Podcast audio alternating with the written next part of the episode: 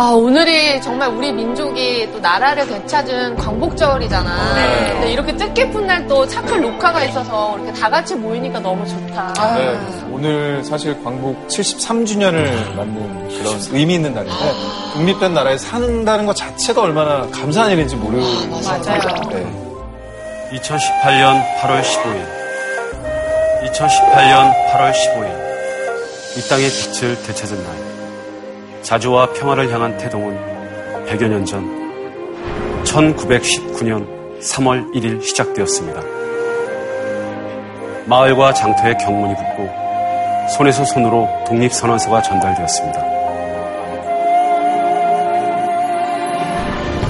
9년이 일어선 청년이 밤을 지새우며 태극기를 그린 소녀가 쌈짓돈을 꺼내 독립금으로 내놓은 노인이 모든 것을 빼앗긴 3천만이 피로 일궈낸 기적입니다. 그 이름 없는 영웅들의 이름을 불러봅니다.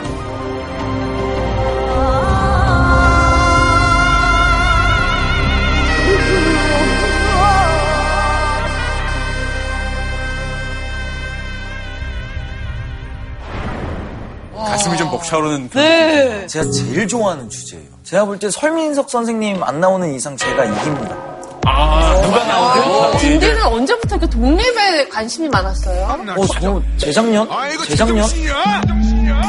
재정 특별한 계기가 있었나요? 제가 프로그램을 했는데 그때 서대문 연구소를 갔어요 처음으로. 잡혀서요? 아니요 아니요 그게 아니라 그때 서대문 연구소를 한번 갔었는데 아 내가 이렇게 모를 수가 있구나 싶어서 그때부터 조금 많이 공부를 했죠. 되게 의외의 모습이네. 또. 아니 그럼 오늘의 주제에 맞는 뭔가 게스트분이 어떤 분일지 기대가 많이 되는 것 같은데 제 생각에는 뭔가 독립운동가의 후손이 나오시지 않을까. 저희 앞서 이거 봤던 영상에서 나레이션 맞아, 나레이션. 예전에 슬기가 나왔을 때도 나레이션을 먼저 소개해줬거든요. 맞다 맞다. 목소리가 나왔어. 나레이션 어, 뭐야? 설마 그분? 우린 살아서도 암살 아니야 영화? 암살? 아나 저거 세 번 봤어. 저거. 이러지 마. 아니, 나 진짜. 와. 저, 저쪽에 한 사람 나오는 거야? 그거잖아. 이 여기에 맞은 거는 그거요 아니요. 아까 목 많이 아프니? 왜 그래? 혹시 정말 저 영화에 출연했던 분들 중에 한 분이 나오시는 건가? 아니, 감독님일 수도 있어요. 목소리 아, 차분한 최동훈 게. 감독님. 난 하정우 씨 목소리 얼핏 들은 것 같아. 나는 거기 그. 폭탄 만드셨던 분이 있다. 최덕문 씨라고. 정크랩. 어, 맞아요. 그분이 요즘 또 드라마에서도 엄청 그 너무 그거 너무 재밌어. 그럼 빨리 게스트를 맞아봅시다. 자, 게, 게스트는 어느 분이신지 박수로 맞아볼게요. 나와주세요.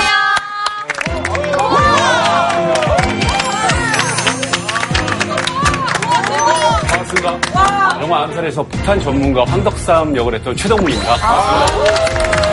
시청자분들의 심장도 터트리시려고 어머 세상에. 그러니까요. 또 영화에서 독립군 역할을 하셨으니까 독립에 대한 주제에 대해서 감회도 남다를 것 같아요. 되게 좋았던 게 3년 전에 암살 개봉하고 8월 15일 날 딱 천만을 돌파했어요. 딱 8월 15일 날 해서 굉장히 즐거워했던 그런 기억이 있어요. 되게 감동적이다. 그렇게 제가 자전거 타면서 이렇게 폭탄을 던지고 이렇게 막 터지는 장면인데 영화를 보면 한 5분? 채 나오나? 그걸 한 열흘 가까이 찍었어요. 아침에 일어나면 무조건 자전거를 타는 거예요. 감독님이랑 사이가 안 좋았어요?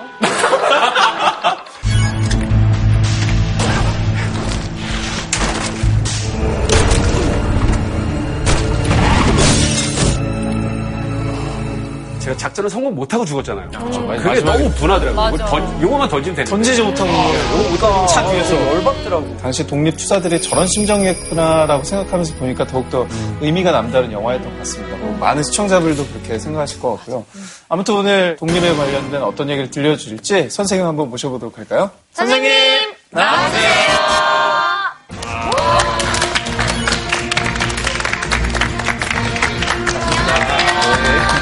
반갑습니다. 오늘 여러분하고 같이 그 잊혀진 독립운동가, 잊혀진 영웅들에 대해서 함께 이야기를 나눌 박환입니다. 반갑습니다. 네.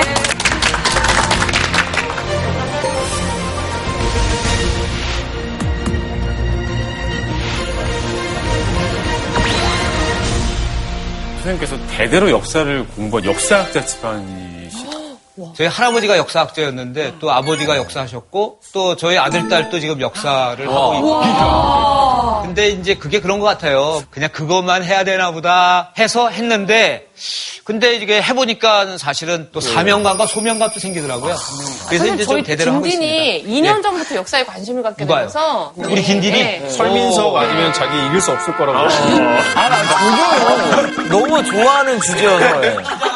선생님, 네. 혹시 영화 암살 보셨어요? 아 물론 맞죠 아, 보셨어요? 그 암살이라는 영화를 통해서 네. 너무나 큰 감동을 많은 그 일반 국민들한테 주신 것 같아서 너무 고마워요 근데 사실 이 독립이라는 게 우리 스스로의 힘만으로 쟁취한 건 아니다. 네. 뭐 열강들의 틈바구니에서 뭐 남의 힘으로 독립을 한 건 아니냐. 독립운동가들도 그 일본 제국주의에 바로 승리할 수 있다라는 그런 생각을 하지 않았어요. 그에 대해 분명히 인식했어요, 현실적으로. 그럼에도 불구하고 우리가 조국이 광복되고 해방되기 위해서는 한 사람 한 사람이 추계처럼 자기 목숨을 버릴 때 그것이 하나하나 쌓여 나갈 때 뭔가 우리의 조국이 해방될 수 있지 않겠나. 사실은 그 그런 것들이 결국 우리가 그 연합국이 승리하는데 일조를 했고 그래서 바로 독립이 됐다라고 이렇게 말씀드릴 수 있습니다. 선생님 말씀 들으니까 갑자기 생각난 건데 그 무슨 친일파 하나 죽인다고 독립이 되느냐. 네.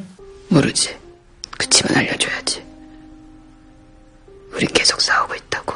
그 대사가 굉장히 마음에 와닿았었거든요. 그 대사가 독립운동가들의 심정과 마음을 정확하게 표현한 것 같아요. 네. 대한민국의 국민이라면 이 광복에 대해서 누구나 진짜 관심이 많을 텐데 오늘 선생님께서 또 어떤 강연을 들려주실지 기대가 됩니다. 네. 박수로 본격적인 강연 청해 듣도록 하죠. 네.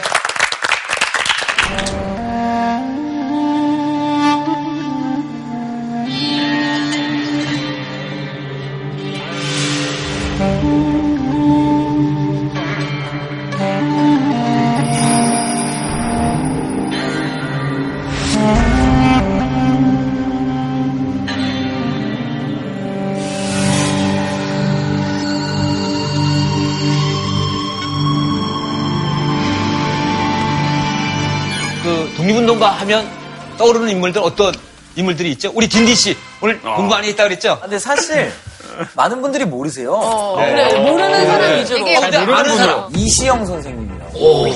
그 신흥 무관학교를 이제 만드신 분인데 예. 그분이 의정부에서 명동 땅까지 네. 자기 땅을 안 밟고 올 수가 없는 그만큼 돈이 많으셨던 분인데 네. 그 모든 돈을 독립에 써가지고 나중에는 진짜 본인이 돈이 없어서 옷을 팔아가지고 밥을 먹고 이 정도로 열심히 하신 분이 있는데 그리고 또 명동에 그 은행 앞에 가면 동상이 있는데 엄청 조그맣게 구석진 곳에 있어서 좀 더 좋은 곳으로 가야 되지 않나라는 생각이 야, 야, 맞습니까? 예. 근데 진짜 대단한 게요. 예. 술 먹고 어제 일은 기억 못해도 예. 정말. 그러게. 네, respect. 와 진짜 우리 팀 진짜 멋있다.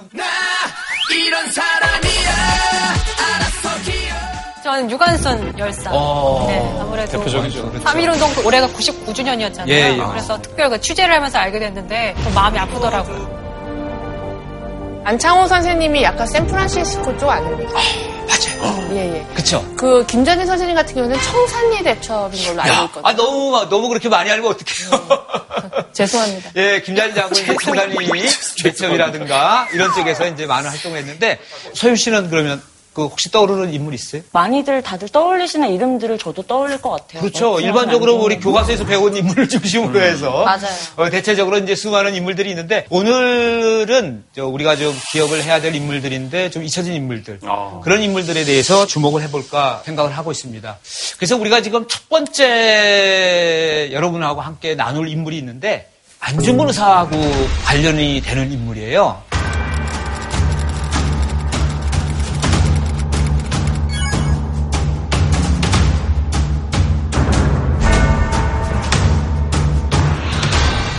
뭐 생각나는 사람 있어요? 저게 너무 써 있어요. 그분? 김두성 선생님 진짜 아닙니까? 진짜 성자라고 써 있죠. 예. 네. 그런데 안중근 의사가 신문을 받으면서 자신의 그 동지들의 이름을 댈 수밖에 없는 그러한 상황에 일반적으로 처하게 되죠. 그런데 안중근 의사의 그러한 기록들을 보면 가명이 많아요. 가명이 많아요. 가명. 여기서 등장하는 김두성을 찾아라 라고 하는 이유는 김두성이란 인물이 없어요. 사람의 신변 안중근 보호를 의사가 자신의 배우 세력, 진짜 숨은 후원자. 이 사람에 대해서는 제대로 밝히지 않으신 거죠. 전략적으로. 그치, 그래야지. 맞아. 가명으로 얘기 위험하잖아. 그래서 이제 저희 학계에서 뜨거운 핫 이슈입니다. 아. 누굴까? 강원도 사람이면서 러시아 지역의 항일 독립운동 또 한국 독립운동을 대표할 만한 인물 이게 누굴까? 그래서 누구나 이쪽을 전공하는 사람이면 떠올리는 인물이 바로 이 인물입니다. 유인석 선생님. 예, 유인석 선생님입니다. 의병장 아니에요? 그렇죠. 강원도 춘천의 대표적인 의병장이고 예, 나중에 만주 러시아 지역에서 항일투쟁 의병 활동을 했던 그래서 안중근 의사를 실질적으로 지도한 인물이 아닐까라는 것이 예, 우리 학계의 그동안 쭉 통설이었습니다. 예, 최근에는 이제 저희가 90년대부터 어, 러시아 쪽 자료들이 많이 나오게 됩니다. 안중근 의사를 후원한 그런 대표적인 인물 가운데 예, 주러시아 한국 공사였던 이범진 공사라는 분이 계시는데 이분이 이 고종의 최측근이에요. 그래서 실질적인 후원자가 사실은 고종 황제가 아니냐 이렇게 이제 주장하는 분들도 계십니다. 아, 그리고 이제 또 최근에 새롭게 아, 안중근 의사의 실질적인 후원자가 이 사람이 아닐까 하는 분이 계신데 시베리아 항일운동의 대부로 알려진 그럼에도 불구하고 상세한 내용들은 그동안 잘 알려지지 않은 인물 바로 어, 최재형이라는 인물입니다. 근데 이분 이 노비 출신입니다. 예? 아버지는 노비고 어머니는 기생이에요. 참 그런데 1860년대에 한경 북도 지역 굉장히 큰 흉년이 들었어요. 먹고 살 수가 없어요. 또 관리들은 가렴주구만 하고 백성들 안 돌봐요. 그래서 이제 너무 못 먹고 못 사니까 두만강 건너에 그 러시아 땅 동해 바다와 접해 있는 지역을 바다와 접해 있다라고 해서 연할연자 바다의 자 고을주자 연해주라고 하거든요. 우리 수많은 한인들이 1860년대 이후에 먹고 살기 위해서 배고파서 네, 러시아 땅으로 이제 그 가게 되는 것이죠.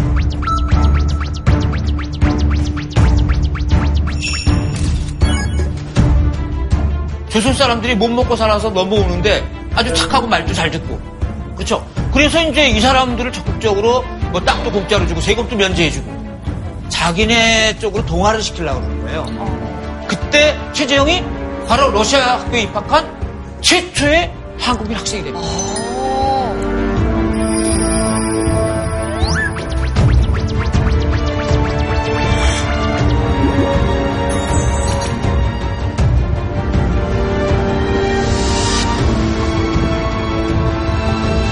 요새식으로 말하면 뭐 한 거예요? working holiday. 그렇죠. 완전 working holiday. 네. 그러면서 이제 최재형은 굉장히 그 러시아에 능한 예, 상트피터스부르크라든가 모스크바라든가 이런 여러 군데를 다녔던 그런 어떤 경험을 바탕으로 해서 진짜 젠틀맨이 되고 또 최고의 총격이 된 거죠. 와, 진짜. 그러면서 그 출세의 어떤 그 기반, 상당히 그 부를 이 축적하는 예, 그런 게 됐어요. 그래서 바로 최재형이 시베리아 지역에서의 그 한인들 가운데서 제일 그 부자가 됐고, 그리고 러시아 지역의 대표적인 행정가도 되고 지역에 저분이 그렇게 그 재력가면서도 많은 분들한테 그 베푸는 삶을 예, 가졌던 그런 분이라고 이야기하더라고요. 그래서 이분의 별명이 빼치카예요. 매치커. 날로. 무슨 의미입니까? 이분이 마음이 따뜻하다. 많이 베 되게 안 따뜻해. 그렇게 보니까 또 따뜻해 보인다. 그 핫산 지역에 그 설립된 학교예요. 이런 학교들이 다 최재형이 설립한 학교고 사진의 아이들이 다 조선 아이들이에요. 한인들이거든요. 많은 그러한 그 우리 조선인 학생들을 그 장학금을 줘서 그렇게 그 당시에 유학을 보냈어요. 보내고 저렇게 성공하셔서 자기만 잘 살겠다고 하기도 쉽잖아요. 그렇죠. 그런데도 그 예전을 잊지 않고 베푸실 줄 아는 분이었다는 게 너무 멋있어요. 진짜 요새 소위 말하는 이야기하는 노블리스 오블리주의를 실천하는 그 베푸는 삶. 그렇죠.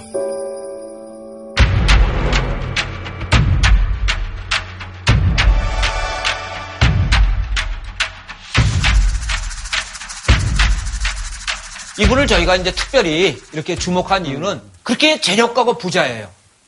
그럼에도 불구하고 이분은 항일 투쟁하는 그러한 이제 단체를 조직을 하게 되죠. 저 진경 씨. 진짜 궁금한 게요. 조선 땅에 살지도 않았고 네. 돈을 잘 벌던 사업가였던 최재형 선생님이 이런 애국 활동을 하셔, 하셨던 결정적인 뭐 계기나 그런 게 있나요? 그게 너무 궁금해요. 에, 1904년 5년에 그 러일 전쟁이 있었잖아요. 그때 이범윤이라는 인물을 만난 거예요. 간도 관리사.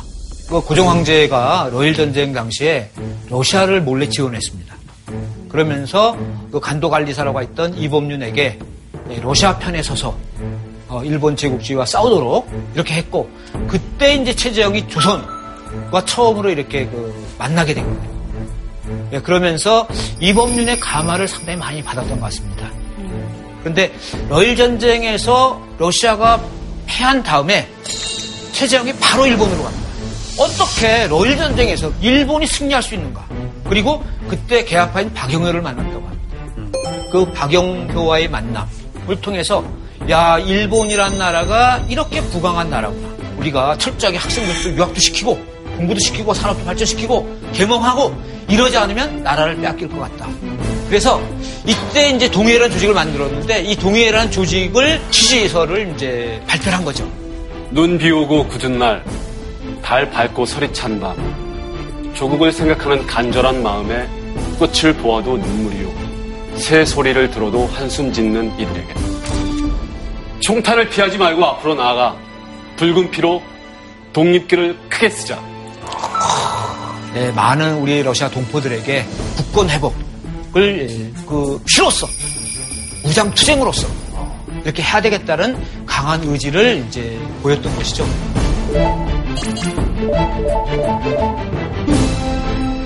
어, 여기 여러분들 아시는 이름들 있지 않아요 혹시? 안중근, 네, 또. 최재형. 어, 역시 당첨. 최정희 회장하고.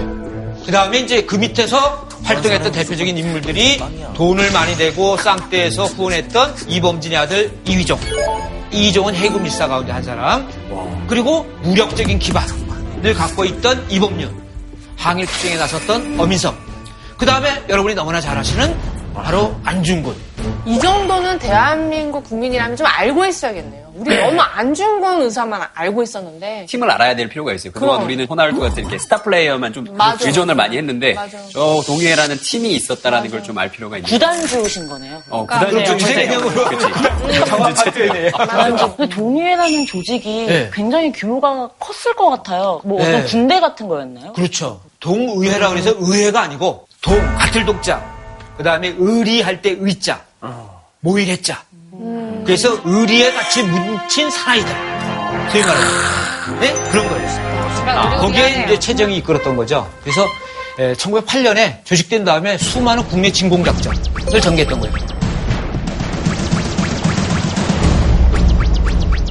저도 암살의 영화 찍을 때. 네. 그 경성으로까지 이렇게 무기 같은 거 들어올 때 검문 검색이 엄청 심하고 그렇죠, 그렇죠. 그랬었거든요. 예. 근데 저런 의병들은 어떻게 그런 것들을 구했는지 네, 무기는 이제 러시아 군대가 패했습니다. 그렇죠. 일본에 대한 적개심은 큰데 자기네 한풀이를 누가 해주냐? 바로 우리 조선의 의병들이 해주는 거예요. 러시아 군대에서 우리 그 의병들에게 아주 저렴한 가격으로 총을 이렇게 그 매매를 하게 됩니다. 근데 어쨌든 네. 그 최재형 총장님께서 러시아어도 잘하고 그 러시아 군하고 관계가 좋았으니까 네. 거의 주도를 했겠죠. 근데 그 뭐- 내고도 가능하고. 그렇죠, 좀 내고. 더 싸게 좀 줘. 아, 좀 그렇죠. 애누리, 애누리 스키, 애누리 스키. 네. 그런데 여기서 그 처음에는 상당히 성공을 거뒀는데 많은 그 일본군들이 투입이 되면서 실질적으로 잘 이루어지질 못해요. 그런 가운데서 최재형이 방략을 전환합니다. 블라디보스톡으로 옮기면서 개몽운동이죠. 일종의 신문간에. 대동본부라는 이제 신문을 그 접수해서 예, 운영을 하게 됩니다. 그래서 이제 최재형이 예, 대동본부를 발간하면서 나름대로의 어떤 그 항일투쟁의 방략의 전환. 뭔가 최소의 비용으로 최대 효과를 올릴 수 있는 방법은 없을까? 이걸 생각했던 거죠. 그게 바로 뭐예요? 의열투쟁이거든요. 폭탄 탁 던지고 이게 저격 암살. 그렇죠. 그러한 때에 바로 이또가 하얼빈으로 들어온다고 하고요.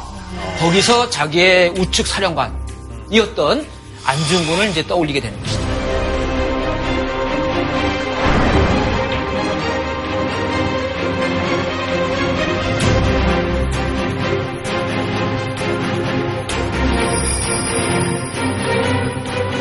이죠. 저 늙은 도둑이라는 단어 그 표현이 딱 그 어떤 심정인지 함축해 주는 것 같아요. 그렇죠. 그래서 이제 그 안정근 의사가 이때 그 여러 동지들을 모아서 투쟁의 어떤 그 다짐을 하게 되고 단지 동맹이라는 건뭐 안중근 상징적으로 여러분 너무나 잘 아시죠, 그죠? 단지가 손가락을 잡는. 그렇죠. 끈을 딴자 손가락 짓자. 단지. 이 저 단지를 한 것이 최재형의 집이 있는 크라스키노 그쪽에서 단지를 합니다. 아.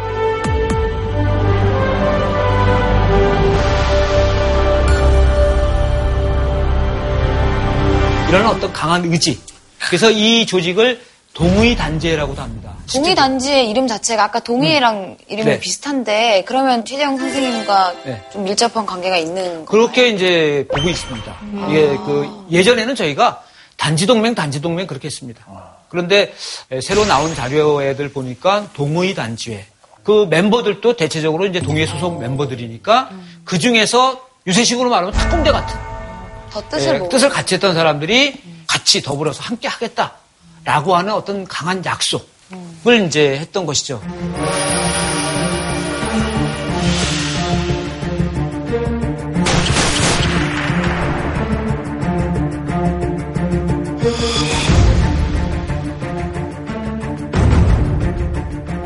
안중노사의 너무나 잘 알려진 의거. 그 배우는 누구일까? 즉, 다시 처음으로 돌아가서 김두성은 누구일까? 안중근 의사는 하비빈 정거장에서 일본 군벌의 시조인 이등박물을 총살하여서 세계 안목을 놀라게 한다. 이 사변에 대한 재정, 권총, 기타가 모두 최재형의 재정이었다. 또 안중근 의사가 체포된 다음에 또 최재형이 안중근 의사의 변호를 위해서 어, 미하일로프라고 하는 그 변호사 또 이제 또 바로 파견을 하고요. 그 다음에는 안중근 의사의 가족들 있죠. 또 러시아로 모셔와서 또 안전하게 또 보호해주고 안중근의 모든 안위를 그 최재형이 이제 보살펴줬다. 어, 저런 기록을 남기고 있다라는 걸 봐서 그 김두성은 최재형이 조금 가깝지 않을까. 그런데 이제 안중근 의사가 1910년 3월 26일 날 그 여순 감옥에서 사형을 당해요.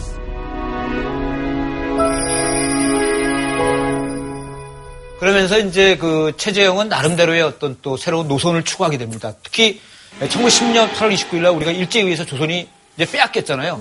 일본 쪽에서 계속해서 러시아 정부에다가 압력을 행사합니다. 러- 러시아 쪽에 있는 우리 한인들, 독립운동한 친구들 가만히 놔두면 안 된다. 탄압해달라. 최재형은 이러한 여러 가지 상황 속에서 어떻게 조국을 구해 나갈 것인가. 라는 이제 고민을 하게 돼요. 그런 고민 속에서 이제 그 조직한 단체가 예, 바로 저 권업회라는 단체입니다. 권할권자, 업업자, 모의대자예요. 실업을 증진시킨다. 상업을 발전시킨다. 이런 거를 이제 추구하는 그러한 모양새를 갖추면서 실질적으로는 이제 그 무장투쟁을 준비하는 그러한 어떤 그 치밀함을 보이게 되는데 선생님, 예. 그 굳이 근데 이 상황에서 상인들의 모임을 굳이 만들어서 네. 뭐 독립운동을 뭐 지원한 이유가 있는지 궁금해요. 다른 단체도 있잖아요. 네, 이제 이 상인들이 연락책으로서 굉장히 중요한 역할을 많이 해요. 많은 사람이 드나드니까. 드나드니까 또 일본의 밀정이라든가 이 스파이들 있잖아요. 그죠? 이런 사람들한테 별로 눈이 뜨지 않으면서 가게에 자연스럽게 들락날락하면서 이렇게 할 수 있죠. 그냥 상인들의 모임인 것처럼 네, 위장하고. 그렇죠. 어. 최재형은 이처럼 1910년대는 이제 권업회라는 그러한 조직을 통해서 활발히 항일 투쟁을 했고 그런 가운데에 1919년에 3.1운동이 벌어졌잖아요. 그러면서 19년 4월에 어, 상해에서 바로 대한민국 임시정부가 이제 만들어지게 됩니다. 그때 바로 최재형이 예, 대한민국 임시정부의 예, 재무총장, 요새식으로 말하면 재무부 장관에 임명이 되는 거죠. 이분이 그 당시에 얼마나 항일 투쟁에 예, 재정적인 지원과 아, 리더로서의 역할을 했는가라는 것을 예, 단적으로 이제 그 보여주는 것이죠.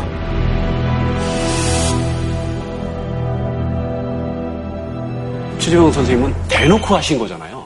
그렇죠. 독립운동 아주 그냥 드러내놓고. 그렇죠. 그 일제가 이렇게. 감시하거나 이렇게 탄압하거나 그런 일은 방해될 것 같아요. 없었나요? 그렇게 네, 그게 이제 시기에 따라서 약간 차이가 있습니다. 그러니까 러시아하고 일본이 그 적대국이었을 때, 그럴 때는 이제 러시아 정부에서 상당히 일본에서 압력을 가더라도 이 보호를 해줬습니다. 네?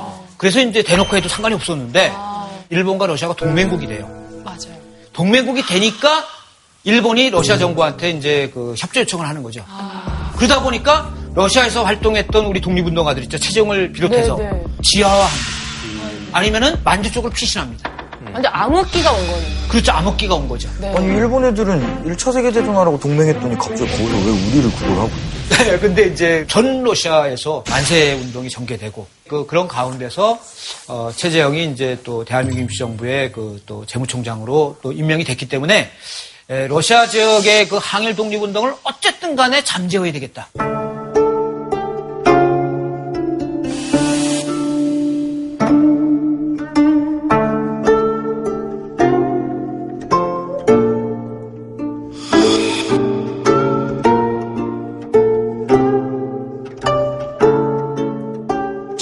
시체 놔둔 게 다고 우리 한인들, 예, 우리 한인들의 그러한 그 모습들이고요. 그 학살이 바로 그 1920년 4월에 있었거든요. 그래서 이제 그 연해주 참변, 우리 항일 독립운동가들을 무자비하게 잡아서 재판도 없이 치료도 없이 그러니까 그 살해하는 그런 만행을 이제 일본군들이 저지르게 되는 거죠. 이때 예, 바로 최재형이라든가 김희직이라든가 여러 사람들이 처형당합니다. 그래서 그 당시에 이제 독립신문에서 최재형 선생이야 아, 사이사 네 명이 이제 그 돌아가신 것을 통곡한다. 라는 이제 기사가 실릴 정도로 그 가슴 아픈 참변이 일어나게 되는 것이죠. 저는 저 연해주에 촬영으로 가서 네. 우수리스크에 있는 저분 고택에 간 적이 있었거든요. 어. 거기 가서 그 주변에서는 최정 선생님 기억하는 분들이 굉장히 많더라고요. 네. 저희가 오히려 모르는 게 이상할 정도로. 근데 금속 판만 하나 딱 있고 네. 그 내에는 아무것도 없고 들어갈 수도 없게 돼서 좀 굉장히 많이 안타까웠었습니다.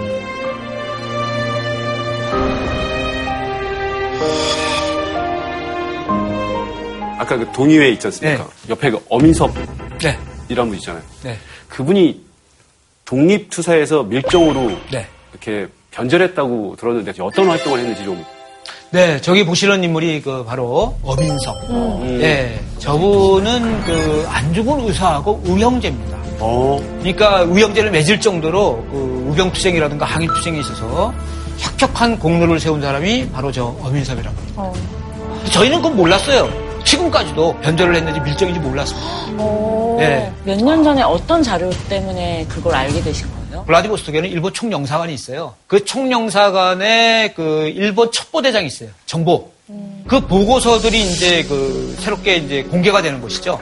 1911년부터 그 어민섭이 이렇게 보고했다라는 기록들이 나와요. 저분이 이제 결정적으로 조금 이제 또 알려지게 되는 간도 15만 원 사건이라고 해서 윤준희, 임국정, 한상호 이런 사람들이 체포가 돼서 서대문 형무소에서 사형당하거든요. 그때 탈출한 사람이 누구냐면 최봉설이라는 인물이에요. 근데 그분이 1959년에 자기 해고기를 썼어요. 거기에 어민섭이가 밀정이었다. 라는 거를 써놨어요. 와. 그래서 비로소 15만 원 사건이 15만 뭔가요? 15만 원 사건은요. 독립 자금이 필요하단 말이죠. 네. 근데 마침 한경국도 회령에서 용정으로 이제 그 15만 원. 15만 원은 지금 현재 돈으로 150억 원이더라고요. 대부분 네, 정확히. 150억이요? 그때 그럼 그 1원이 얼마예요? 8천 원. 그쪽에서 무기를 사서 바로 만주라든가 러시아의 그 무장 부대들한테 이제 공급하기 위해서 그것이 바로 15만 원 탈취 의거라고 하는 부분이에요. 근데 그거를 딱 알아서 블라디보스토크 일본 총영사관에 밀고 난 사람이 누구냐? 그게 바로 어민석. 쓰레기네, 쓰레기. 쓰레기다. 아니 근데 네. 이게 쓰레기. 영화 쓰레기. 암살에서도 그래. 이정재 씨한테 왜 밀정하게 됐냐 했더니 왜 밀정하게 됐어? 독립이 올 줄을 몰랐으니까 알면은 제가 그러겠습니까? 이대근 씨가 독립을 할 줄 알았냐 말이냐. 어쩌세요? 진짜 그때는 보시니까. 확실히 보셨던 분으로. 쓰레기죠, 쓰레기.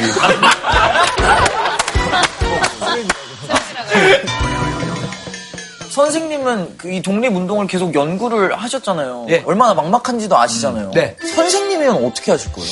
좀 솔직히 이야기해도 될까요? 네. 네, 저는 그냥 그 소시민적으로 살았을 것 같아요. 아, 에, 수많은 독립운동가 생존지사도 제가 많이 만나봤어요. 후손들도 많이 만나봤거든요. 근데 저희한테 그 밥 한 끼를 못 내놔요. 돈이 그 없어서? 가난해서. 아이고. 예. 그런 걸 보면서 자신들의 전 재산을 갖다가 조국이 뭐길래 거기 뭐 독립운동한다고 다 갖다 바치고 아들, 딸도 공부 못하고 손자까지 3대가 선임받고 3대가 망한다 그러잖아요. 그죠?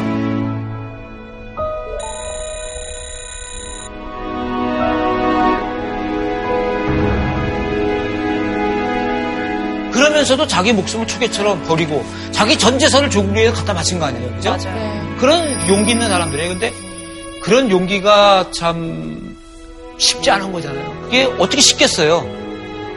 최정 선생님의 우리나라의 독립유공자의 이런 그렇죠. 지금 현재 최재형은 이제 독립유공자로 되어 있죠. 유해는 어디 있어요? 유해는 못 찾았죠. 네, 헌병대에 끌려가서 어, 고문을 받다가 어, 몰래 이제 도주를 하게 됩니다. 그 잡혀서 총살을 이제 당하게 됐고, 그래서 이제 그 처형당한 장소라든가 그 유해는 뭐 지금까지 아직까지도 그 저기 발굴되지 못하고 어 이렇게 있죠.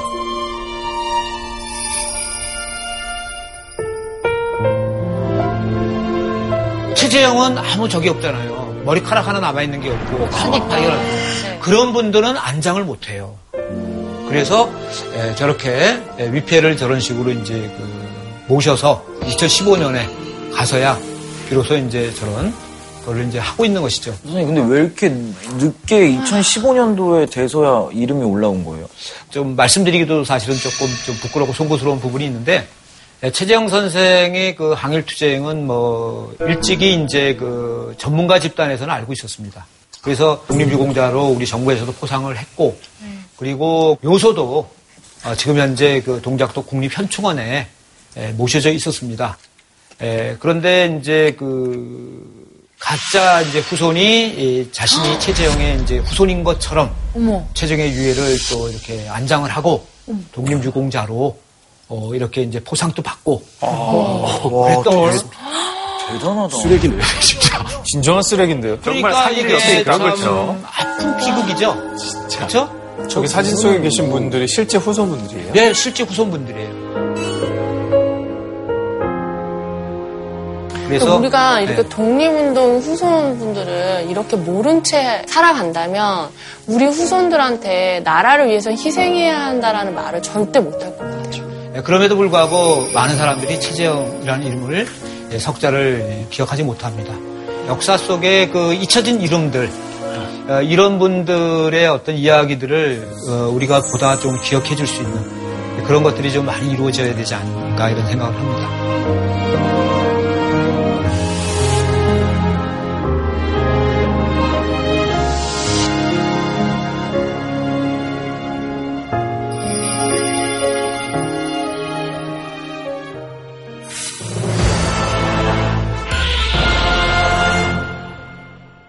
저기 어딜까요? 서울역이죠? 너무 잘 아는데? 누구시죠? 갔다 왔어요. 그리고 말씀해주세요. 강우규 선생님인데 와. 그 노인당인가 그 네. 거기 대표로 알고 있습니다. 그쵸, 그쵸. 네. 아니면 네, 바로 우리의 두 번째 잊혀진 영웅 강우규.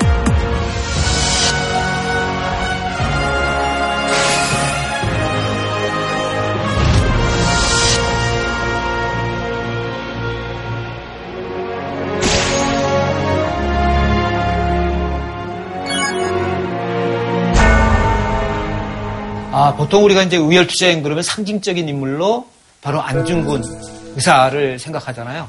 근데 안중근 의사도 의거 당시의 나이는 30대 초반의 그런 나이입니다. 예, 윤봉길 의사 같은 경우도 에, 나이가 20대 그 당시에 초반입니다. 그런데 바로 우리가 지금 이야기하고자 하는 강욱유 의사 60 그 당시에 그 5세 와 정도 되는 그러한 노인. 지금 나이로 하면 65세면 어느 정도 나이일까요? 거의 뭐 아유, 아직 팔순 그렇죠. 네. 예, 그 당시에는 이제 그 장노인이죠. 노인 가운데서도. 그런데 눈빛이 굉장히 총명하시고 현명하세요. 제가 강호기 의사에 대해서 관심을 갖게 된 것은 바로 저분의 눈빛. 너무나 생동감 있고 살아있는 것 같은. 많이 피곤해 보이시기도 합니다. 예. 피곤하지. 아 근데 뭔가 나는 한이 느껴지는데? 저게 어, 약간 진짜 한이 느껴져. 저 사진이 언제 어느 시점에 찍힌 저게 처음에 이제 감옥에 가면 사진을 찍거든요. 그때 이제 그 수감 시절, 수감, 초입에. 그래서 그런지 예. 약간 표정이 네. 약간 슬퍼 보여. 되게 어쩔 수 없이 포기한 듯한 눈빛이 약간 외놈들 보는 눈빛이에요, 이 외놈들. 이번은 이제 그 바로 의거로서 조선 을전 세계에 알리고 조선인이 살아있음을 보여주고자 한 그런 대표적인 그러한 인물이 아닌가 이런 생각을 하고 있습니다. 이 이거를 이제 1919년 9월 2일 날 5시 정도에 그 사이토 총독에 대한 저격을 하게 되는데 그때 이제 안타깝게도 이 사이토 총독은 이제 옷에 약간의 파편이 좀 닿았을 뿐 상처를 크게 입지 않았습니다. 그 밖에 이제 사이토 총독을 열렬하게 그 환영하기 위해서 나왔던 일본 사람들이라든가 친일 그런 인물들 한 37명 정도가 이제 다친 것으로 보고가 되고 워낙 그 큰 사건이었기 때문에 그 일본 쪽 신문들이라든가 예, 매일 신문에 이제 이러한 그 사진들이 이제 보도가 됐고요. 선생님, 예, 강무규 선생님은 젊었을 때부터 독립운동을 하셨던 분인가요? 원래 어떤 아, 일 하셨던 그런 거는? 아니고요. 1910년 8월 달에 나- 우리가 나라가 망했잖아요. 많은 사람이 고민과 갈등을 하는 거예요. 그래서 이제 국만주 쪽 요하현이라는 그런 지역에 이동을 해서 학교도 만들고 기독교 신앙초도 만들면서 그 어떤 애국기지, 독립운동 기지를 건설한 거죠. 이분이 이제 그 나름대로의 어떤 지역에서 이제 나이가 드실 때까지 찬찬하게 이제 민족운동을 그냥 전개하는 정도, 소극적 어떤 참여라 그럴까요? 뭐 그런 정도의 인물이었는데 1919년에 3.1운동이 있었잖아요. 근데 우리가 평화적인 만세 운동을 했어. 근데 일본 애들이 무잘백에 탄압했죠. 1910년대는 무단통치잖아요. 그러니까 총칼로 헌병경찰이라든가 억누르는 거예요. 그런데 3.1운동 딱 일어나는 거 보니까 어 이거 총칼로 억누르었다는 뒤집어지겠구나. 안 되겠다. 그러니까 뭔가 조선인을 교묘하게 통제하는 방법. 오히려 조선 사람들끼리 갈등과 대립을 약시키자. 분열시키자.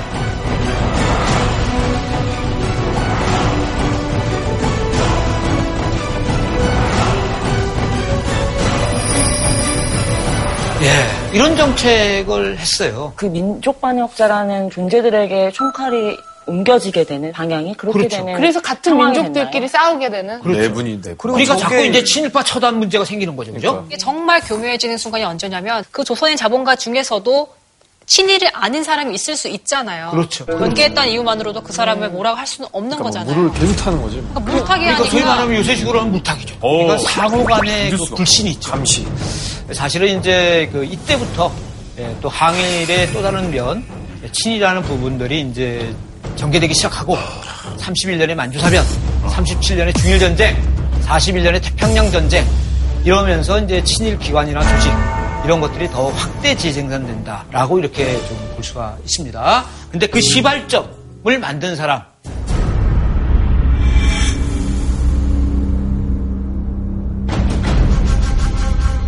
강욱이 우사는 바로 조선의 독립을 해치는 인물일 뿐만 아니라 동양 평화를 해치는 악마이기 때문에 처단해야 된다. 라는 그런 생각을 가졌던 것이죠. 근데 우리 젊은이들 보니까 그런 것들에 대한 의식이 제대로 없다는 거예요. 뭔가 조선이 살아있다. 그리고 나 같은 늙은이조차도 이렇게 나가서 투쟁하는데 젊은 것들이 너희들 뭐하냐. 정신 차려라.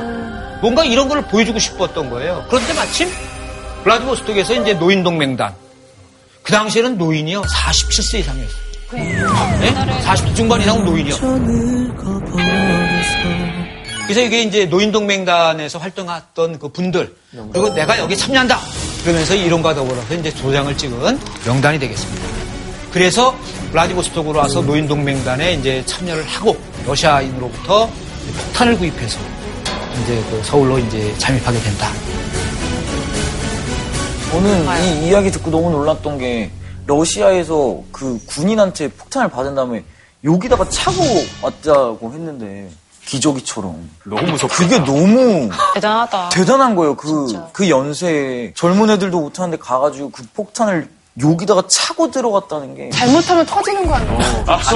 어, 맞아요. 진짜 맞아요. 기억하고 네. 그렇지. 기저귀처럼 차고 온 거야. 그거. 네. 그러니까 안전피를 물론 뽑아야 되는 거지만 그럼에도 불구하고 불량품 그렇죠? 많았는데. 폭탄 던져보시는 입장에서 네. 어려웠을 것 같아요. 전문가. 어때요, 전문가? 그 당시에는 그런, 그렇게 했대요. 네. 폭탄 제조 기술을 배워서 네. 독립투사들이 그 폭탄을 제조해서 사용했는데 불량품이 너무 많았대요. 그래서 많았을 것그 같아. 투쟁사를 보면 늘 뭐 투척, 그러나 실패. 뭐 맞아, 이런 맞아. 게 굉장히 많았거든요. 제가 듣기로는 그 폭탄 자체가 좀 네. 불발이 그거라던데. 아니죠. 왜냐하면 37명의 중경상자가 생겼으니까. 그러니까 그 폭탄의 위력은 대단했던 거죠. 다만 소위 말하면 사이토 총독에 대한 환영 인파가 너무나 많았던 거죠. 거기서 우리가 숱한 투척을 한다고 생각해 보세요. 그죠? 또 이 경찰의 통제라든가 그죠? 이게 엄청 있었을 거 아니에요. 바로 옆에 안 가는 이상 힘들지. 예, 우리가 사이토 저격이라는 측면에서만 보면 그거는 실패한 의거라고 볼 수도 있죠. 의적으로는 그러나 또 다르잖아요. 일본 신문이라든가 전 세계 신문에 대대적으로 보도가 됐거든요. 왜? 총독을 저격했잖아요. 그러니까 이제 그렇죠. 이제 그 만만하게 못 홍보전이라든가 선전전적인 측면에서는 엄청났죠. 엄청난 파장을 일으켰고 그것도 이제 3.1운동 이후에 일제히 간악한 그거로 옮겨가는데 바로 폭탄으로 응징한 거 아니에요. 그치. 근데 강호규 진짜 선생님은. 자리에 현장에서 바로 체포가 되거나 그러진 않으셨어요? 예, 그렇지는 않았고요. 왜요? 아수라장이 된 틈을 타서 도망가셨구나. 도망간 거죠. 근데 그때 일본 경찰도 사람들 저 검문했을 거 아니에요. 네. 근데 이게 완전히 65세 상노인 아니에요, 시골이. 그러니까 검문을 검사를 못 한 거야. 거의 보름 동안 체포가 안 됐어요. 근데 네. 계속 거주지로 옮겼어요.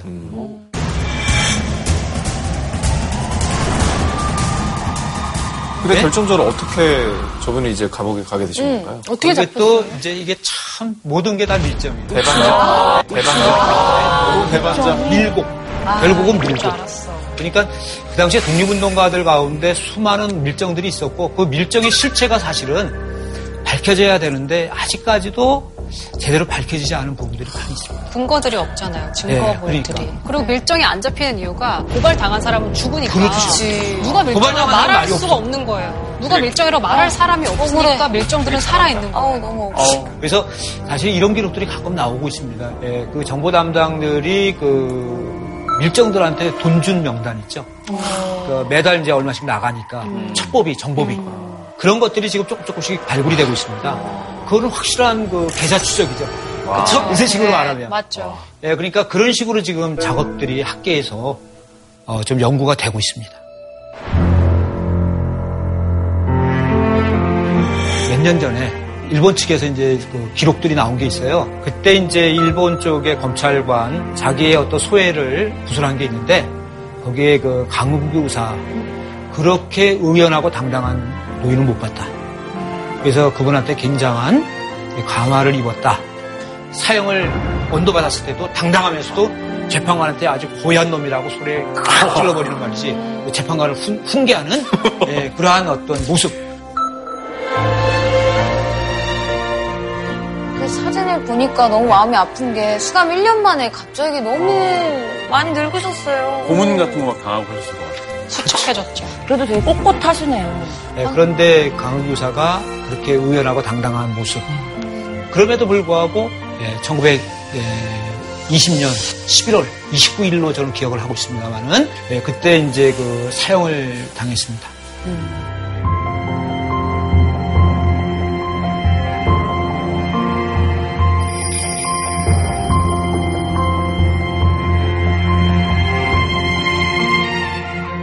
그 다음부터 뭐 직접적으로 강욱 의사의 꼭 역량이라고 할 수는 없지만 우열투쟁이 굉장히 많이 벌어지게 됩니다.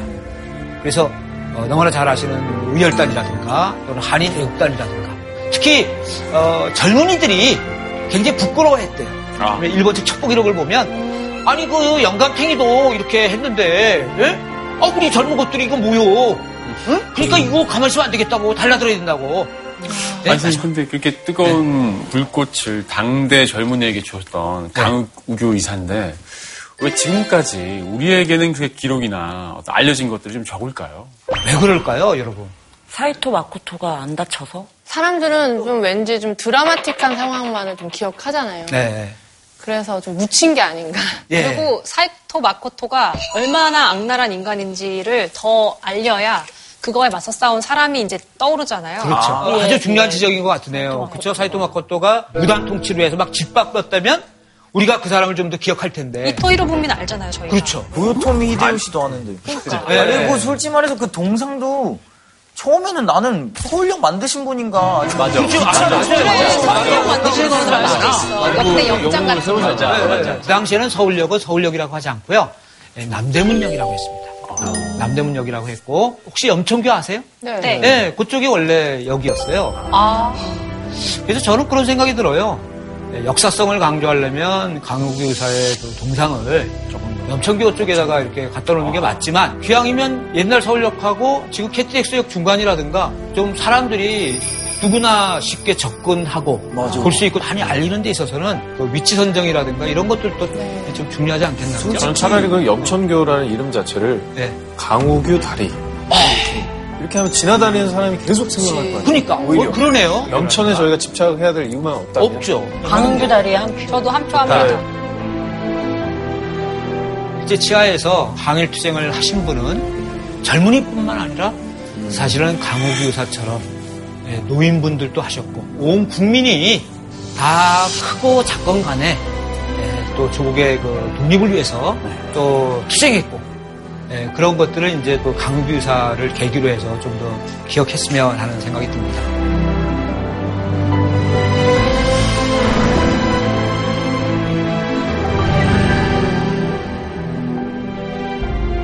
이번에는 그 제3의 그 잊혀진 인물에 관해서 여러분하고 좀 함께 나누도록 그렇게 하겠습니다. 우리 그래도 뭐 여성 그 독립운동 그러면 가장 상징적으로 딱 기억나시는 분? 유관순. 그렇죠. 열사. 유관순 누나. 우리의 영원한 누나예요.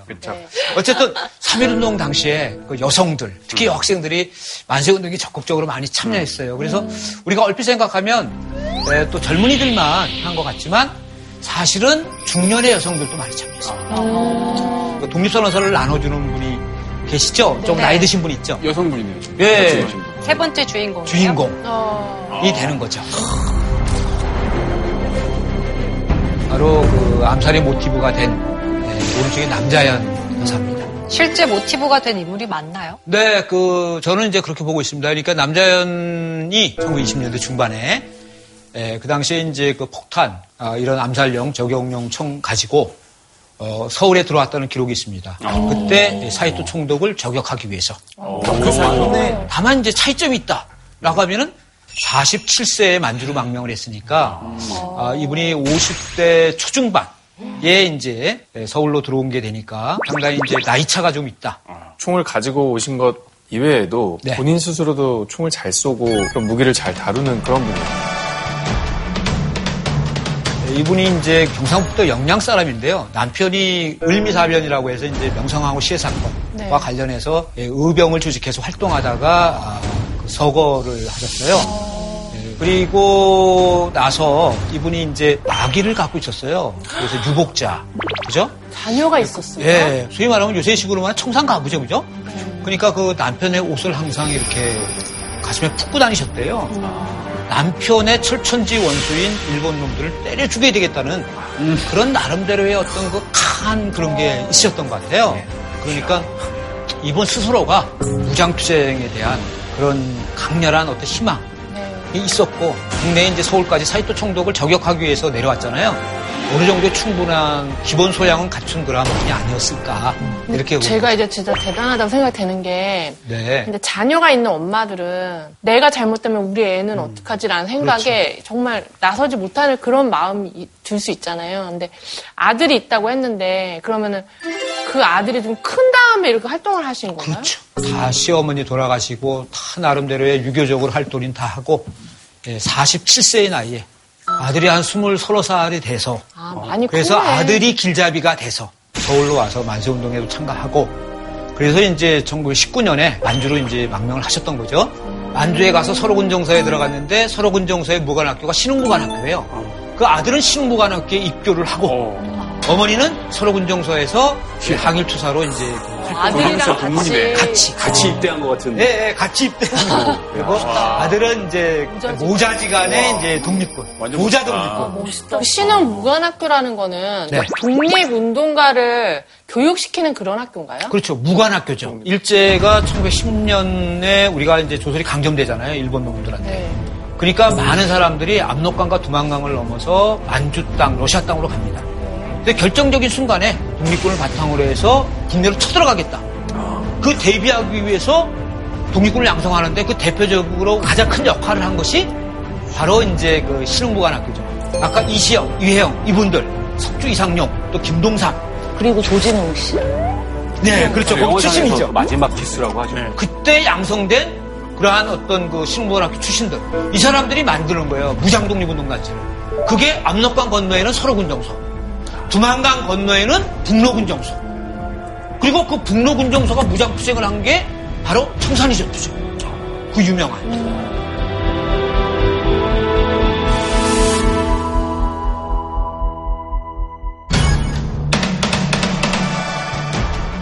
도산안창호 잘 아시죠? 네. 도산안창호 선생님 워낙 유명하신 우리 독립운동의 어떤 통합의 필요성이라든가 이런 것들을 굉장히 강조하셨죠. 예, 1920년대 그 중반에 그 길림에 오셨어요. 그 저기 남대인 여성 활동하는 길림에 오셔서 많은 우리의 독립군들을 이제 모았습니다.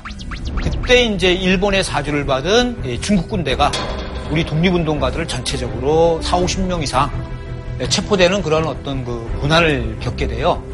예, 그래서 이제 그때 도산 안창호의 그 밀명을 받고 남자인 여사가 많은 애국지사들을 그 구출했다. 라는 그러한 내용들이 예, 상당히 많이 이렇게 좀 회자가 되고 있습니다. 근데 이거 진실일까요? 남자인 여사가 예, 전체적으로 많은 애국지사들을 그 구출했다. 근데 이거 진실일까요? 진실이었으면 좋겠네요. 거짓이니까 나오지 않았을까. 선생님 표정에 거짓이라고 말하는 것 같은 표정에서. 알수 없다. 알 수 없다. 아, 밀명을 받고 구출했다라고도 할 수 있어요. 왜냐하면 그 도산 안창호 선생의 밀명을 받은 사람들이 에, 남자는 또 받았지만 에, 다른 사람들도 많이 받은 것이 아닐까 역할을 강조하다 보니까 꼭 녀석 혼자 뭐를 한 것처럼 에, 이거는 조금 아닌 것 같다. 하지만 저 구체- 말은 다 진실이긴 하네요. 진실이긴 하죠. 그러니까 이제 일본 쪽은 어떻게든지 체포된 우리 조선의 애국지사들을 일본 감옥으로 데리고 가려는 거죠. 조선으로. 예, 어떻게든지 우리는 외교적인 채널을 통해서 그 독립운동가들 도산 안창호 선생을 비롯해서 구출을 해야 되는 상황이고 그러한 여러 가지 지시를 예, 그 남자연이 도산 안창호부터 받았지 않겠나. 근데 여기서 이제 하나 제가 말씀드리고 싶은 거는 여성으로서 할 수 있는 최대한의 많은 또 노력들을 하셨어요. 이분이 이제 그 상징적으로 우리가 독립군의 어머니 라고 이렇게 표현합니다. 많은 독립운동가들이 그 활동하다가 체포 투옥되는 경우가 많습니다. 감옥소 가서 얼마나 그 헐벗고 굶주리고 고생을 하겠습니까? 그럼 어떻게 도와줬어요? 돈이나 음식 같은 걸 넣어주는 거예요? 사식 같은 네, 그런 것도 있어요. 그러니까 조선혁명자 후원회라는 조직을 만들었어요. 그러니까 개인으로 하는 데는 일정한 한계가 있잖아요. 바로 명치금도 높고 그 가족들 있죠. 아, 가족. 가족들의 생계도 보장해주는 시스템을 만든 거죠. 그 어려운 와- 와중에도 그런 걸 만든 거예요. 그러니까요. 국가가 해야 할 일을 어떻게 그 당시에 독립운동 단체들이 다 그런 걸 갖고 있었어요. 근데 독립운동가 후손들이 참 3대가 설이 맞는다라든가 여러 가지 어렵다든가 그런 이야기들을 했잖아요. 그죠? 근데 이분들은 당대에는 독립운동 단체들에서 자신들의 그러한 어떤 시스템을 갖고 있었던 거예요. 그래야만 독립운동가들이 그 아들, 딸이 또 독립운동을 나선다는 거죠. 그런 힘과 용기를 만들어준 진정한 그 어머니가 누구냐? 그건 바로 남자예요. 특히요, 이게 20년대 중반에 만들어져요. 왜냐하면 바로 사이또 총독, 이 문화정책을 했고, 또 친일파 양성정책을 했고, 수많은 밀정들이 많이 배출이 됐고, 그러면서 어떻게 많은 독립운동가들이 다 일정들의 보고에 의해서 체포될 수 없는, 밖에 없는, 바로 우리의 동지인 조선인들, 다 항일운동했던 그런 너무 분들. 슬프다. 남자애는 영화 암살처럼 죽기 전에 사진을 찍었다. 작전하러 가기 직전에 사진들을 찍잖아요. 근데 표정이 너무 밝은 게 저는 충격적이었거든요. 왜냐면 내가 가서 죽을 수도 있는데 사진에서 막 웃고 이렇게 그 어, 이렇게 찍으시는데. 아, 처음에 저도 그냥 안 웃고 가만히 이렇게 있어서 우표적으로. 근데 감독님이 웃어요. 그 당시 그분들 다 웃고 사진 찍었다고. 그러니까. 웃자 즐겁게. 대한독립 만세. 이게 어떻게 보면 이제 나중에 잡히거나 죽을 각오를 하고 그 거사를 치르시는 거잖아요. 그렇죠. 그 전에 나의 당당했던 어떤 모습과 메시지를 맞아. 좀 세상에 하나 남겨놓기 위함이 아닐까. 윤병교 의사님 같은 경우에는 그렇죠. 여기에 그 정말 자기 메시지를 또 붙이시고 이렇게 그렇죠. 그 선전전적인 성향이 굉장히 강한 거죠. 케이스 케이스를 그냥 일반화시키기는 좀 어렵고. 근데 이제 마지막에 찍는 사진들은 죽음으로서 항변한다라는 그런 메시지, 그 마지막 영정 사진 찍는 아, 그거죠? 마지막 영정 사진 찍는 영정사진 거죠. 그죠? 그래서 사실은 만주 러시아 지역 같은 경우 있잖아요. 현장에서 투쟁했던 분들 이런 분들 사진은 없어요. 그리고 체포되지 않은 사람들은 사진이 거의 없어요. 그러나 그 사진들이 대부분 유일한 사진들이에요. 강욱유 의사 유일해요. 사진밖에 없어요. 안중근 의사? 안중근 의사도 의거 전에 동지들하고 세 분이 같이 사진 찍죠. 그 하얼빈에서. 그리고 이제 의거에 나서죠. 그리고 이제 남자인 여사도 이 장춘 쪽에서 무송 사진관이라는 이름이 나오는데 거기서 이제 사진을 찍으세요. 예, 남자연이 1930년대로 가면은 또 의열투쟁을 또 전개하게 됩니다. 1931년 9월 18일 날 만주사변을 일으켜서 일본 제국주의가 만주도 점령합니다. 똑같이 한반도처럼. 식민지로 만들고 청나라의 마지막 황제 푸이 황제를 앉혀요. 왜냐하면 만주 사람들이 강하게 저항할까봐. 그 마지막 황제 영화에 나오는 네. 그 황제. 그 푸이 황제, 마지막 네. 황제, 그 사람. 그러면서 이제 겉의 모양을 보면 만주족이 다스리는 나라지만 실질적으로는 뒤에서는 일본 쪽이 이제 이렇게 다 조절하는 거죠. 황제에게 실권은 굉장히 제한돼 있어요. 제한돼 있는 거죠. 그러니까 국제연맹에서 리튼 경을 중심으로 해서 예, 만주에 이러한 사건이 벌어졌는데 실태 조사를 나옵니다. 아마 수많은 고민을 했을 것 같아요. 어떻게 하면 일본의 만행을 고발하고 조선의 독립을 알릴 수 있는 가장 효과적인 방법이 무엇이었을까? 그 고민의 어떤 결정체가 바로 혈서, 단지 이것이 아니었나? 우리 조선민족은 예, 강하게 조선의 그 독립을 원한다. 예, 그래서 이제 그 혈서를 씁니다. 조선 독립 원 원할 원자. 예, 그거를 이제 그 전달하는 그러한 어떤 그 독립 청원이라 그럴까요? 더불어서 근데 뭐 리튼경한테 제대로 전달이 안 된 것 같아요. 혈서도 안 간 거죠. 네. 그러니까 이거 참 접근이 용이하지 않으니까 호텔 쪽에 인력거들 얼마든지 갈 수 있잖아요. 그죠? 예? 그러니까 이제 돈도 주고 부탁을 했는데 우리 관점에서 굉장히 나이브한 거죠. 그렇죠. 순진한 참, 거죠. 그죠? 돈만 가지고 뭐 튄 거네요. 그렇죠. 일정일 수도 있지. 그러니까 이제 그 인력거 그 부분에 대해서. 정확한 기록들이 없는데 결국은 이제 그 남자연은 그 다음 방법으로는 이제 저격을 택했던 거죠. 33년이 만주국이 만들어진 지 이제 1주년. 이때 바로 만주 지역을 총괄하는 일본 정권 대사 에, 부토라는 이 사람을 이제 저격하기 위해서 여러 동지들과 폭탄과 총들을 마련하게 되는 것이죠. 그때 안타깝게도 이제 체포되는 네, 그런 어떤 그 그것도 역시 일정의 아, 네, 그래서 뭐 완전히 그냥 진짜 영화 같다, 진짜. 그리고 결국은 일본 총영사관에 체포가 돼요. 거기서 마지막 투쟁 방법을 어떻게 생각하냐면 단식을 하신 건가요? 단식. 결국은 오래 단식을 못 하죠. 근데 이게 일본 쪽도 상당히 야갔어요. 야가서 죽게 되잖아요. 그럼 감옥에서 죽게 안 해요. 그러면 사람들의 원망이 얼마나 많겠어요. 그렇죠. 그러니까 내보내는 거예요. 죽기 직전에. 네, 죽기 직전에. 그래서 이제 그 여관방을 전전하면서 그 자식에게 유언을 하죠. 우리 조선은 이러한 우리들의 끊임없는 투쟁이 있는 한 언젠간 독립을 한다. 독립된 조국에 내가 남기는 돈, 독립 축하금으로 전달해 달라.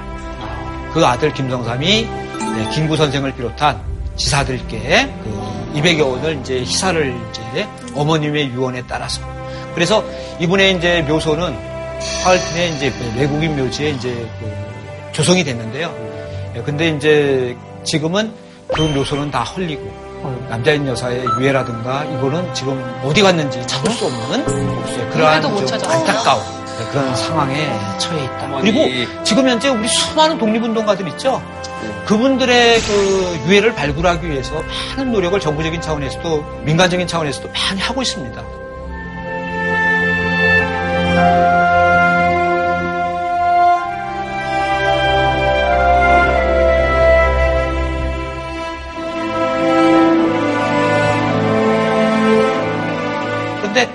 사실은 우리가 상당히 늦은 시기죠. 해방된 직후에 만약에 그걸 했다면 보다 많은 그러한 그 유해들을 발굴하고 보존하고 관리했을 텐데 그럼에도 불구하고 아, 우리가 우리 대한민국을 위해서 노력했던 사람, 우리 정부는 영원히 잊지 않는다라는 것을 좀 알릴 필요가 있다라는 그러한 말씀을 드릴 수 있겠습니다. 오늘 뭐그새 인물에 대해서 제가 좀 말씀드렸는데 어떻게 뭐 이렇게 이렇게 도움이 되세요? 네. 그러니까 이게 교과서 이해가- 같은데 나올 법한 거잖아요. 네. 근데 교과서에서도 이름을 본 적이 없는 것 같아요. 진짜 위대한 인물인데.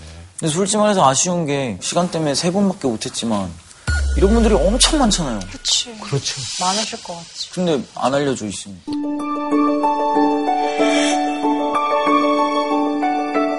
저 할머니는 최재형의 딸인데 최류드밀라라고 해요. 인터뷰를 하는데 그렇게 우시더라고요. 고맙다고. 예? 그리고 아버지 이름 석자를 이렇게 좀 기억해 주는 거에 대해서.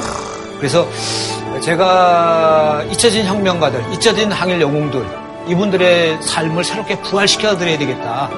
라는 생각을 한 결정적인 계기도 바로 저 후손들과의 어떤 만남. 어, 이런 분들 외에도 수많은 그 잊혀진 이름 없는 우리가 새롭게 복원시켜야 될 또는 수많은 또 안중근과 같은 그 사람들이 너무나 많은 거예요. 지금 이제 내년이 3.1운동 100주년이에요. 네. 그래서 대한민국 쪽의 3.1운동은 사실은 그래도 어느 정도 연구가 상당히 이루어졌습니다. 그런데 북한 측에서 전개된 독립운동 자료가 거의 없습니다.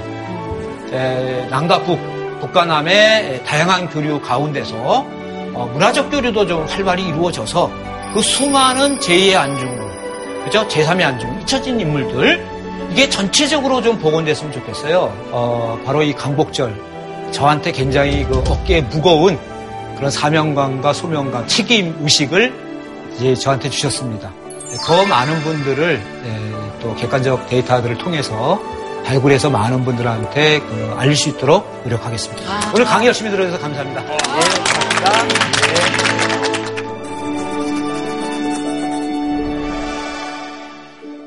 극단적인 선택을 한 숨진 채 발견됐습니다. 투신하는 일이 벌어졌습니다. 왜 이분이 이렇게 극단적인 선택을 했을까? 주변에서도 이런 일이 있었고 진짜 너무나 많은 인들이 자살로 세상을 떠나고 나면 돌이킬 수가 없잖아요. 예방이 가장 중요합니다. 삶을 끝내고 싶어 하는 게 아니라 고통을 끝내고 싶어 하는 행위죠. 하지 말아야 될 것들을 우리는 하죠. 뭐 하는 짓이냐고 왜 이렇게 나약하냐고. 야, 난 더한 것도 해봤어. 나 때는 말이야. 어, 진정성 없어. 낙인이나 편견을 치는 경우들이 있어요. 저게 진짜 나쁜 거야. 저의 의도와 다르게 비춰지는 부분들이 너무 많았어서 동떨어진 얘기가 아니라 우리 모두의 얘기인지도 모르겠습니다. 그 고통을 어떻게 함께 해결할까? 오늘 상 드려야 되는데. 질문상을. 네, 질문상. 우리 백봉 김구 선생, 또 윤봉길 의사, 이때 가장 그 우리 독립운동 하면은, 예, 바로 폭탄이 아니라 시계, 시계. 그죠? 그 해중시계. 그래서 이제 그거를. 그 멘트가 너무 멋있었대요. 선생님, 저의 네. 시간은 뭐, 여기까지면 뭐 그거 있잖아요. 멘트. 멈춥니다. 선생님께서 이 시간, 시계를 갖고 지속적으로 영원히 끊임없이 조국을 위해서 항일투쟁을 해주십시오. 그런 어떤 그 상징적 의미가 담긴 시계인 것 같습니다. 더 나아가서는 수많은 그러한 항일 투쟁을 상징적으로 보여주는 거죠. 저는 이 상을 바로 딘딘 씨에게 와. 주지 않고 주겠습니다. 정말 시간 여기서 멈췄습니다. 다 같이 축하 박수 해주세요. 아, 맞다. 네. 네. 네. 감사합니다.